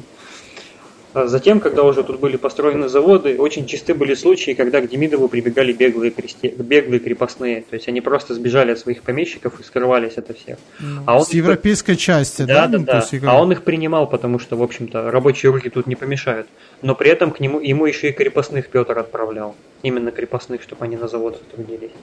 Есть Слушай, ну я вот прочитал, мне там Бьернский накидал ссылок, что Демидов такой вообще налогов не платил, там как бы всех это, всех э, там кому надо взятки давал, а кому так просто, там улыбался красиво. Но он был мужик хитрый, а по крайней мере больш- большинство дел у него рулил здесь сын Никита. То есть, особенно когда стране потребовалась медь. Тоже очень интересная история с Лыйским заводом. Нашли, нашли они... Короче, какой-то Манси нашел Слушай, медную. а, а- а зачем, а зачем эта медь понадобилась стране вдруг? Медь, по-моему, тоже для оружия. Для- вроде, да. тоже для оружия использовалась. Для этого, во-первых, для оружия, во-вторых, медь очень важная херня с точки зрения... Пуговицы красивые, да, у солдат? Не-не-не, с точки зрения экономики. И кокарды. Понимаешь, с точки зрения экономики, потому что золотом было тяжеловато, и мелкую монету делать из золота, например, было, ну, не очень круто. И при, как раз-таки при Петре откры- были найдены месторождения меди и серебра, и это смогло разгрузить немножко экономику, то есть печатать, стали чеканить мелкие монеты из меди, которые, по сути, не стоили ни хуя. Слушай, поправь меня, по-моему, при Петре были уже бумажные деньги, нет? Не, не, не. Ну, я не могу сказать, были ли, может быть, какие-то были бумажные деньги, но были и золотые деньги. Я знаю, что это решило... Понимаешь, при Петре, поскольку он постоянно, он же погряз в этой, ну, там... При бабке точно было. Были бумажные уже деньги. Да, ну, при бабке, да, но он, э, Петр погряз же он Так, стойте, а кто такая бабка? Ну, бабка, это Екатерина. Э, Петр воевал, во-первых, же с турками нон-стопом, во-вторых, с Карлом XII, это же все, война всей его жизни была, да, и, и в конце жизни там, под конец он еще там влез немножко в Азию, но это мелочи, да, и, а война постоянно, постоянно, постоянно тянет бабки из бюджета, и в те времена еще не до конца не очень понимали всякие инфляционные процессы и так далее, и поэтому, э, ну, как, как это сказать, когда стали вместо золота, которого было мало и которое было нужно, из-за которой, ну, с- когда ты привозил что-то в страну, ты же расплачивался только золотом, а привозили много всего. Например, не было, ну, парусину научились делать, да, но все остальное, там и шелк и так далее, там уже каких-то два фраера Петровских пришли к нему, говорит, дай нам бабла, мы будем шелк делать. В итоге обосрались, их там повесили в итоге, если я не ошибаюсь, потому что так и не смогли, ну, типа, не так это просто Слушай, было. ну они же еще пушниной торговали там. Бля, знаю, ну еще пушнин это... Пушнины, пушнины еще со времен Киевской Да, там со времен Рюрика, но это, где там, кстати, Пушнин был у такой товарищ, кстати, у вас же, там этот губернатор э, Гагарин, который там все на Уралом, по-моему, рулил, и он э, там, типа, обеспечивал Петра и Пушнина и всем, а потом, когда вскрылось, на какие миллионы дол- долларов, говорю, миллионы рублей, он там себе э, воровал при этом, да, его там тоже и колесовали, а его этот, у Петра была сеть как они называются, люди, ну, типа, бля, как фискаль, фискалов, да, типа чуваки, которые за всеми следили, и причем, ну, типа, глаз государя был, глаз императора, которые за всеми следили и могли стучать на всех, да, как бы, и по их вот этому вот, э, как бы, доносам сразу заводились уголовные дела, но Вот, вот кому, вот у кого, нет, у кого Саурону надо было поучиться, то Глаз. сам да сам этим глазом смотрел своим. Но да. причем у фискалов еще была такая интересная фигня, что они, если они, ну, напраслину возводили, да, типа, чувак ну, был не виноват, то им за это ничего не было. А вот если они по делу где-то подтягивали чувака, то им, они за это бабло получали. А что значит по делу? Они не только экономические преступления или там уголовные, они еще за э, гомосексуализм, если кто-то там что-то д- где-то учиняет разбой какой-то в семье, например, и так далее. То есть вообще могли, ну, грубо говоря, подвести под трибунал любого. И вот Что такое ФСБ? и главный из этих фискалов, потом он вот на этого Гагарина, собственно, бочку и катил Петруша. Типа он там дохера ворует. Его, короче, этого повесили, а потом оказалось, что этот главный фи- фискал, он воровал еще больше, чем все остальные там вместе взятые. Его тоже колесовали там на площади, а потом... А, был, а была еще прокуратура, то есть были фискалы, которые как бы следят за всеми, а были прокурорские, которые э, следили за фискалами и должны были как бы предотвращать. И что интересно, да, и прокурорские, по-моему, тоже к нему Петр, ну, я, И знаешь, кто еще был? Был еще негр у Петра. это, нет, И негр один. Не, ну там просто, когда к, ней- к этот вот главный прокурорский, однажды там Петр ему говорит, что типа я требую э, вешать чиновников, э, как только он наворует на цену веревки для себя, тут же его и вешать. И этот главный прокурор, я уже фамилию не помню, он ему говорит, А в чем проблема два раза использовать одну и ту же веревку? так он ему говорит, ты, знаешь, ца- царь-батюшка, что, что, что- что если мы так начнем, то у тебя никого не останется вообще. Типа, ворую, даже я ворую, говорит, так что не это самое. И, э, и с тех пор, кстати, вот что интересно, что вот это вот, как, как, ну, э, как сказать, ветви власти, не ветви, а система сдержек и противесов, когда есть МВД, есть прокуратура, да, то есть одни следователи, одни прокурорские, и они друг против друга, как бы, и так далее, и так далее, и постоянно, даже, ну, в судах до сих пор же вся эта херня. Вот у нас в Беларуси, например, это очень явно, потому что у нас постоянно идет борьба между одними и между вторыми. У нас нету такого, что, например, кто-то в Беларуси, какие-то силовики самые крутые, потому что всегда между ними идет КГБ. не, ну КГБ тоже меняются постоянно, там ранжиры, но дело не в этом, что это все пошло со времен Петра, причем получилось весьма так тупо, он дал, он просто ввел свое ведомство, которое там должно за всеми следить, его, и типа, что все боялись, и оно стало воровать просто, воровать настолько, что, я же говорю, самое главное, там больше всех, и он тогда ввел еще одно ведомство, есть если бы он пожил еще немного, он бы третье ввел какое-нибудь, чтобы оно следило за этим, А в конце, а в конце пришли эти, э, как его, потешные полки и всех разогнали, да? Потешная первая там история прикольная. Потешные полки, он, он же, когда их там устраивал битвы, у них там по, по 10, по 20 трупов было. Это, там, знаешь, потеха та еще была, да, пошел там по, по это самое, поразвлекаться, а обратно холодненьким привозят. Так что там Там же была такая история, что типа этот м, у Петра вот эти Петропавловские, да, э, а, они типа эти полки и там я не уже Петропавловские. Да, Преображенский, да. И у них там был кто-то. Петр же в Преображенском был всего лишь Да. лейтенантом. И- Это, кстати, очень да, интересная лейтенант. история. Он никогда ни, он нигде не был, он, блядь, как, как называется, на, на, на всех этих своих сражениях, на, на баталиях и на Нарве, и на, э, бля, ну самая главная победа, блядь, на, на- над шведами. А, По- Полтава. Ну, и на Полтаве, да, и на, воен... и на кораблях, когда они там пиздили, потом уже шведов, когда научились. Он всегда был там, типа, младшим каким-то там этим военным, ну, типа, лейтенантом каким-то там совсем простецким, да, Ник- никогда не был там генералиссимусом Вот, и так далее. И у, него, у него такая тема была, что там кого-то, кто был в Преображенском, э, кто-то из знати, я уже не помню, ему дали пизды там. э, ну, наказали. По пьяни. там, побили. Вот. Э, избили его, вот, и этот кто-то знатно приходит к Петру и говорит, блядь, вот такая хуйня. Мгм. Ну, надо бы разобраться. Он говорит, блядь, я там только лейтенант, да, его наказал капитан. Идите в жопу, типа, иди сам разбирайся. Ну да, да. Ну, Наверное, все-таки время рассказать офигенную историю про медь. В давай. общем, Давай, рассказывай. в общем нужна, нужна была медь государства. Никита Демидов парень смышленый решил, что надо, надо все-таки, раз, раз медь нужна, надо делать на шляне какого-то мантии. По-моему, Яков какой-то его там звали. Давай пытать И его. нашел, и, нашел, и нашел он им, короче, жилу. Жила-то вроде хорошая, значит, все. Решили, значит, строить завод. Ну как нет, сначала он хотел, чтобы на старый завод, на железоделательный отправлять. А ему, не, а ему запретили, говорят, строй новый завод в другом месте. Так вот, а построить завод это что значит? Это значит котлован в реке вырыть, сделать огромный пруд, поставить Да. плотину, чтобы, чтобы завод снабжать энергией воды. Мгм. Так вот, они завод поставили, все серьезно, начали жилу А разрабатывать. меди нету. Да? Нет, медь, сначала медь хорошая вроде бы пошла, а потом баха говно. Меньше, меньше 2% содержания. А потом вроде нормально, а потом опять говно. И завод то туда то- то нужен. И, в общем, вообще не поперло заводу с самого начала его.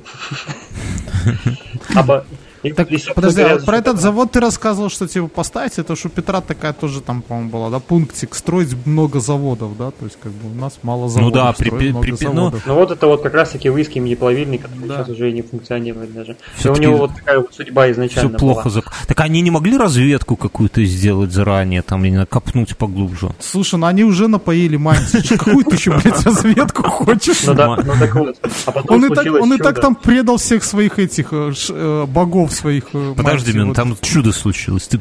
Да, ну, то есть потом уже все поняли, что, в общем-то, идея говно, и выиски завод долгое время вообще железо делал, так чисто по фану, ну, это что стоит? Завод поставили, он стоит. Вот, а потом случилась такая фигня, не- как раз таки недалеко от горы Высокой, которую я в прошлом выпуске рассказывал, Мгм, из железняка, которая Мгм. состоит. Куда примагнитилась стрела. Да-да-да. Мгм. Там, в общем, был поселок небольшой и речка. И решил, короче, там крестьянин себе колодец почистить. Мгм. Начинает он чистить колодец и на жилу натыкается. На медную. Мгм. сообщает заводчикам, а те, как, а те, как давай раскапывать всю эту фигню, оказалось там огромная жила медная, прямо, прямо у подножья горы. И они перетянули Который- завод? Нет, почему? Они начали эту жилу разрабатывать, и как раз таки оттуда достали просто огромное количество меди, это медно-рудянский карьер называется. Мгм. И при этом же оттуда же они еще достали огромное количество знаменитого тагильского малахита.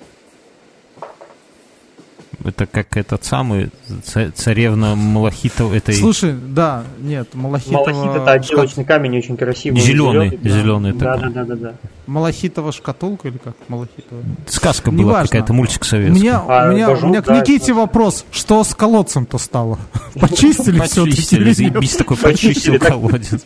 Так, так хорошо почистили, что он в диаметре увеличился раз в 500. Слушай, Никита, а Слушай, а вот интересно тогда, то есть получается, он чистил колодец, это было где-то его подворье да, какое-то. не, не отдали А ему потом ничего.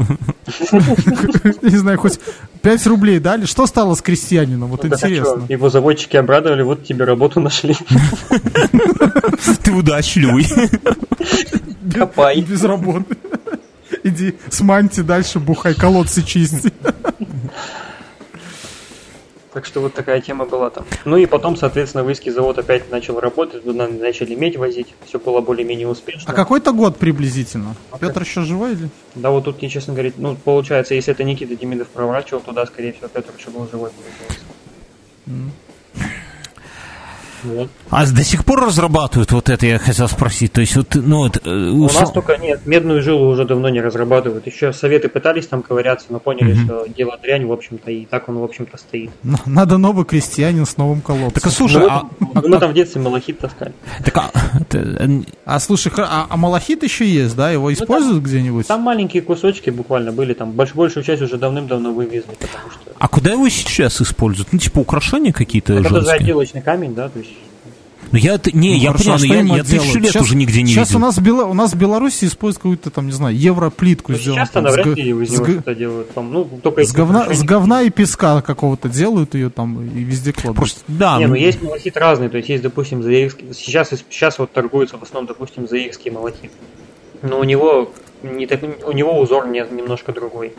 У тагильск- тагильский малахит, чем был интересен, у него завитки очень большие. Ну, посмотрите загуглите, как это выглядит. Не, как малахит у меня э, этот самый первый тесть был геологом. Я тебе скажу, я насмотрелся на такие камни, которые... Я так У меня понимаю, что дедушка был геолого-разведчиком. тоже такая, да, огромные шкафы с залежами всякой такой прикольной шняги, да? Картофельный мешок. Во-во-во. А у меня дедушка Поэтому автобус ЛАЗ водил, и я с ним ездил, так что И, в деревне пол автобуса, да, лежал. Да, да, да. Вот поэтому... А еще он был в Советском Союзе, и когда он там что-то делал, ему нужно было бензин израсходовать, он его в поле сливал. А у меня, соляру. а у меня давний предок, э, получается, тоже был, будучи крепостным, нашел жилу изумрудную. И? В поселке Изумруд на До сих пор живем с этого, да? И как, и как это, и как твоя жизнь переменилась? Нет, мы просто на работу нашли, видимо.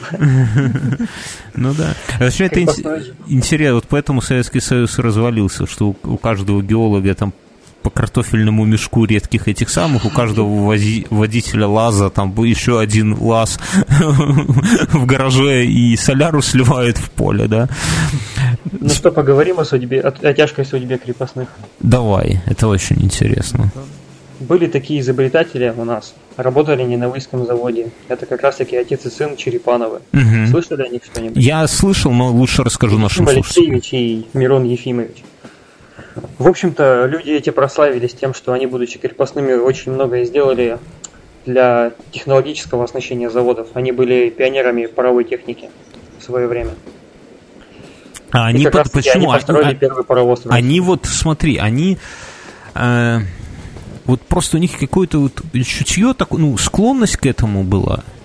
Ну, получается, что да. То есть, во-первых, э, для начала стоит отметить то, что их Демидовы свозили в Англию два раза. Мгм. Чтобы они, чтобы они посмотрели, как... Один раз просто в Европу свозили, чтобы они посмотрели, как паровые машины работают. Вот. А потом Ефим, Ефим загорелся идеей построить паровоз, собственно говоря. Но это же, А- понимаешь, это же, ну, абы кого не повезут. То есть это, видимо, какие-то такие чуваки, они которые... были такие, они были в каком-то не управляющими, но они вот механи, механи- механической частью заводов полностью занимались. Мгм, мгм. Слушай, подожди, и они были крепостными, Они да? были крепостными, да, именно крепостными, то есть они были, в общем-то, за заводом закреплены. Вообще, это дико интересная херня. Вот можно я перебью, я про, про себя расскажу. Я недавно ездил к- на, про, про, про родину там своих по материнской линии. У меня э, мой дед был очень большим партийным функционером в, в партии там, БССР. И я вот ездил вот к нему на родину, туда, там кладбище, могилки, все вот это, и там дороги, я говорю, там 4,5 часа, если вот вваливать там 150 километров по трассе, то ехать 4,5 часа. И в одну сторону. Я там вот, ну, пообщался, там люди его помнят, конечно, все со своими пообщался. И вот интересная херня, что вот он, у него э, там отец умер очень рано, ему было 10 лет, там мать где-то там в колхозе работала. Никаких родственников старших, никого, ничего не было. Деревня глухая в жопе мира, я же говорю, вот до Минска хер доедешь, да, там, я не знаю, они, мать рассказывала, как они... Слушай, Ну, ну, таракань настоящий. Да, Подожди, и ну, он вот смотри, оттуда... так оно же, я не знаю, ну, раньше ж Могилев был круче, чем Минск. Ну, ну время. там это, это во время Великой Отечественной уже и после. Не, но дело не в этом. Да, да так он, я же говорю, он, он был шишкой в Могилеве, и это было, ну, это не то, что круче, но это было очень серьезно. Это как сейчас, например, Могилев был крутой и в Первую мировую, Ну, вообще весь 20 да. век Могилев. Ну и партия там, э, это вот 19. как, ну типа как Питер и Москва, если вот, но дело не в этом, а в том, что вот он из какой-то деревни, вообще вот его родной брат, он был безграмотный вообще, да, там, и сестра тоже, а он пробился, вырос, и вот тук-тук-тук-тук-тук всю эту цепочку прошел, и там, до, до- до- ну там, до очень большого звания дорос. И я вот все спрашивал, вот как вот это вот так вот получалось? Вот сейчас, ну, тяжело представить. Как, как так получилось, что дедушка у тебя был партийным деятелем сильным, А ты? а ты? Входил в 176-ю школу? Не, ну это, это, кро- это кроме шуток, вот представь, и вот, э, ну это как если бы я сейчас был там сыном, там, не знаю, какого-нибудь Собянина, например, да, вот можно представить, чтобы сын Собянина жил в какой-то деревне под, под Москвой, там в двухкомнатной квартире и подкасты записывал, и там на Патреоне собирал 600 долларов, ну, то есть это, ну, ну, такое вот было, да, но дело, дело просто, я вот когда общался, это очень, ну, интересно, вот как оно вот, ну, и все говорят, что вот вот, он был вот такой вот прямо вот, ну, типа, глыба, стержень, вот он вот вокруг разруха, никто ничего не это самое, там, не читать, не писать, ничего, а он как-то сам, сам, сам, сам, сам, и интересно, что у него брат был, он типа такой же, он, ну, при этом, что был безграмотно все время, он вырос каким-то инженером, которого возили там на какой-то там местный там завод, чтобы он чинил какие-то механизмы, то есть вот, ну, других просто специалистов э, там таких дипломированных не было, а к нему, и потом он, он же чинил машины, не имея никакого там образования и так далее. Вот я, я просто, когда ты про этих самых говоришь, про черепанов, я вот, у меня в голове прокручивается вот такая история, что есть просто люди, которым там вот дай две шестеренки, и они тебе там часы соберут, ну, условно говоря, да, а есть вот такие, как мы с Мином рукожопы, да, которые там это самое, только магнитолу пытаются в- запитать в машине и палит всю электрику нахер, да, Мюнхгаузен? Итальянские ноги. Итальянские ноги, да. Рассказ- вот. Рассказывай, да. Ну так вот, в общем, первый раз их свозили, чтобы они решили проблему откачки воды. И там было, там они отправили как раз таки Черепановых и еще, по-моему, Кузнецова А отправили. что за проблема? Расскажи в двух словах. Ну, Рудник топило. ага, понимаю. Рудник топило, там же как бы, и, в общем-то, надо было воду выкачивать, а рабочие А ты, а ты говоришь как местный, да? Это же те, кто вот работают в рудниках, они говорят рудник, да? Ну, мы все говорим рудник, а они говорят рудник. Ну, типа компас, рудник, да? Ну, наверное. Ну, у нас э, просто... Воротники. Ну, проклятые, да. У нас знакомый просто есть, он там рисовал карты рудников, он тоже с местными пообщался, такой рудник, рудник. Ну да, продолжай. Топил. Мы просто в Беларуси, у нас Ну есть река Ну, в Немига, общем, мы знаем. И, в общем-то, их, их задача была решить эту проблему. Э, Как раз таки Черепановы нахватались идей паровых технологий по этому поводу. И в итоге по приезду в Тагил начали мастерить паровую машину, чтобы откачивать воду. А Кузнецов в это время придумал за счет, за счет использования гидроустановки замутить огромный стержень, чтобы это все выкачивалось. А я, я, я перебью тебя, ты знаешь, как Мен, слышишь, нас бы, ну, типа, отправили, э, у них рудник затапливают, да, они приезжают, говорят, ай, нахуй этот рудник, давайте паровоз соберем лучше. Они по поясу. прикинь, они же в Европу поехали. Это два сезона только до Тулы добираться, мы выяснили. Нет, там пацаны такие в два года в воде по пояс, такие, да тихо, все работаем, До Тулы. А Тулы, а Тулы, наверное, еще два сезона, это чтобы там до какой-нибудь Кракова добраться. Ну, вот я так себе представляю, если вот просто Ну, напрямки в расстояние там, Европу.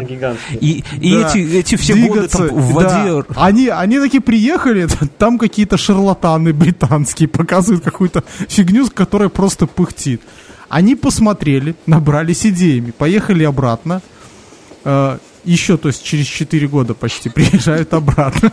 А Не там, не, а там эти на месте, Ну, которые такие, бля, да сколько, Ну, ты если говоришь... сколько можно в Да, воде ну, работать по пояс? А те, Вот Черепановы Да. А- а эти приедут, там они знаешь, черпают уже, там уже какие-то свои чуваки решили, что нужно сделать ведра там, с конусами, да, там какими-то, ну там так далее, какую-то уже свою технологию придумали, да и рудник уже заканчивается, в принципе, вот. А эти такие, хуй с ней с водой, паровоз, пацаны. Паровоз!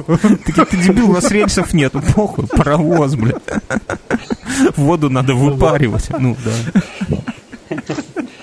Вот, ну и, в общем-то, они насмотрелись и начали, в общем-то, сооружать эти машины и сделали их довольно-таки успешными. А Ефим, а Ефим как раз-таки мечтой грезил паровоз построить, потому что хотел труд рабочих облегчить от завода до рудника возить.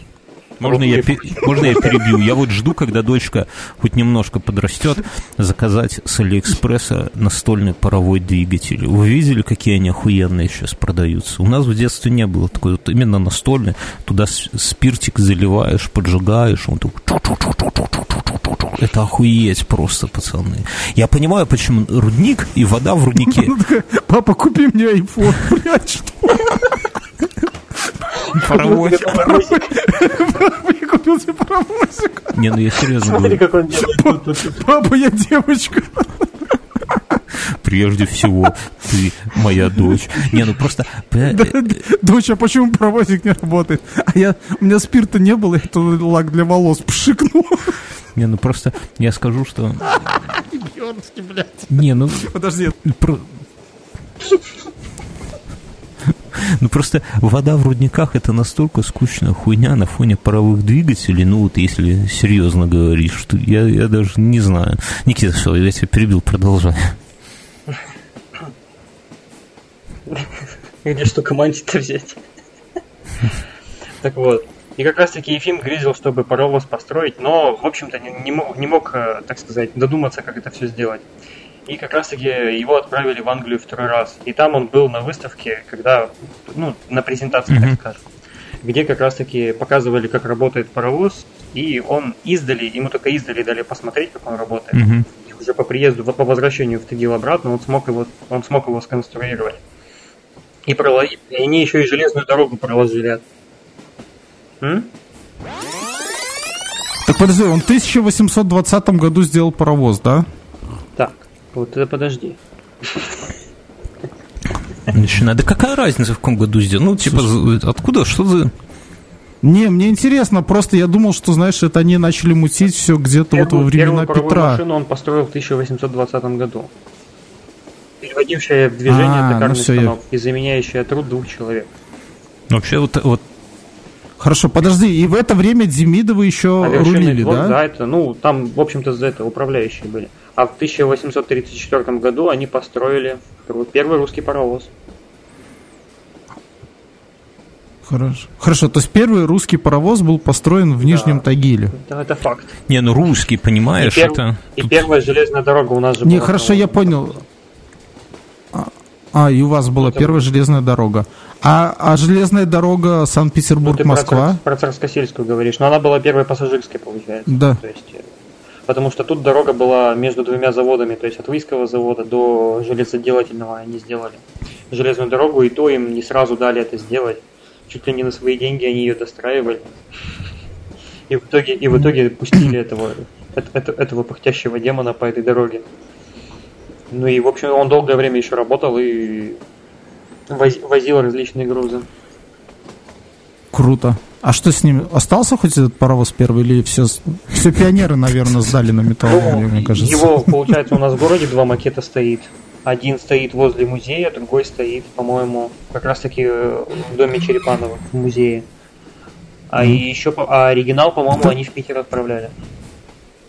М.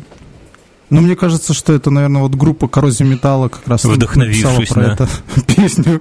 Вдохновившись у них, бронепоезд у них, сатаны паровоз возил 200 пудов тяжести и ехал со скоростью 12-15 верст в час. это... Слушай, это нормально. Это... А второй да. уже мог тысячу А вы видели... А вы видели это железные дороги, которые были в начале там 20 с ними не века? Э, Мне мне недавно показали рельсу. Блин, она такая маленькая, она высотой 10 Не, ну сантиметров. тогда было меньше. но а узкоколейка, она тоже ма- там маленькая, Я, да? вот, я вот не Ну, знаю. они такие, да, небольшие. Ну, узкоколейки, это такие, знаешь, делали узкоколейки, там, чтобы снаряды подвозить. Там от основной железнодорожной станции кидали У там нас так такую поселки штуку. старые соединяли.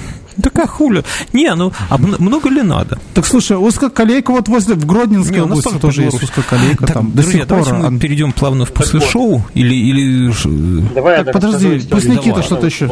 Да. давай. В общем, суть заключается в том, что они были, как вы поняли, очень такими именитыми механиками. И, в общем-то, ну, очень многое делали для заводов и посвятили этому. Свободу никто им давать не собирался, да? То есть, как бы, такие хорошие ребята нам и самим нужны, как бы, в не э, сначала, получается, Ефим пытался... Ефим хотел получить, в общем-то, вольность для своей семьи, чтобы как раз, чтобы как раз-таки выйти из кабалы из этой. Однако вольность дали только ему, а вся его семья осталась Мгм, крепостными. И то есть, следовательно, он никуда деться не мог. Поэтому он до сих пор оставался в Тагиле. Ну и вообще, в принципе, на заводе. Затем он долгое время просился на пенсию, его на пенсию тоже не выпускали. И, в общем-то, грубо говоря, так за работой он и сгорел. Ну вот это 1820-е годы, да? Вот знаешь, что интересно? 30-е, 40 ну да. 30-е, ну, 1800. Скончался он в 42 году.